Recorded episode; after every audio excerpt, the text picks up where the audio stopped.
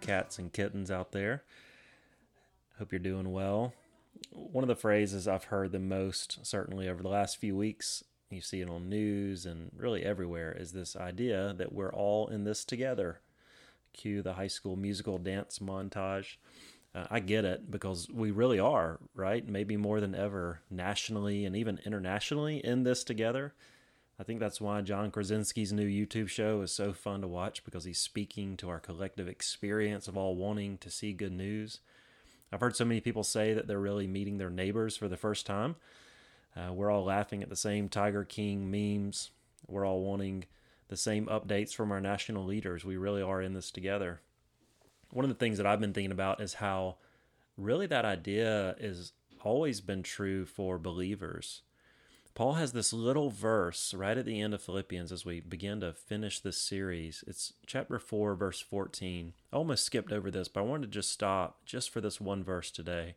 He writes in verse 14, It was kind of you to share in my trouble. Isn't that an amazing verse? It was kind of you to share in my trouble.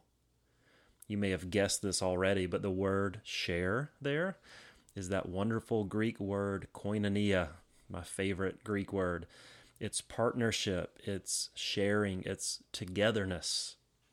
It was kind of you to be together with me in my trouble. Paul acknowledges once more that he was not completely isolated in his isolation. He was not truly alone in his loneliness. He was not totally separate in his separation from the people he loved. They have always been with him to some degree sharing with him even in his trouble, partnering with him in his isolation. Last night, our power came back on in our neighborhood. It was amazing, actually. Um, even just over the last few days, it was amazing to see people come together the, the way that they have. Uh, I was able to put all of our frozen and fridge items in like three different locations so we didn't lose food. Uh, we had two separate families bring us meals over the last couple of days. We worked together, even as a neighborhood, to keep each other updated about power and all of those things to make sure everybody had what they needed. And so last night, when the power came back on around 8 p.m., you could literally hear people cheering across our neighborhood, like loud clapping and cheering. It sounded like we just won the national championship again. Actually, it was louder than that. We opened our windows and joined our cheers with theirs. We were all so happy. Why all the celebration?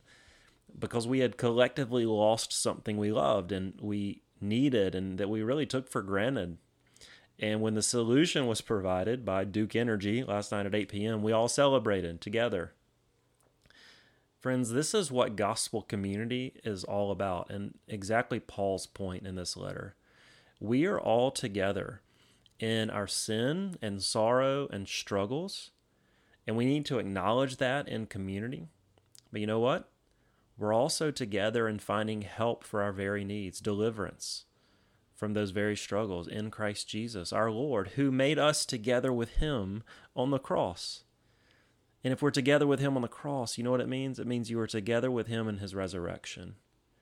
He was the one who most truly, deeply shared our troubles, as Paul put it. He took them on Himself.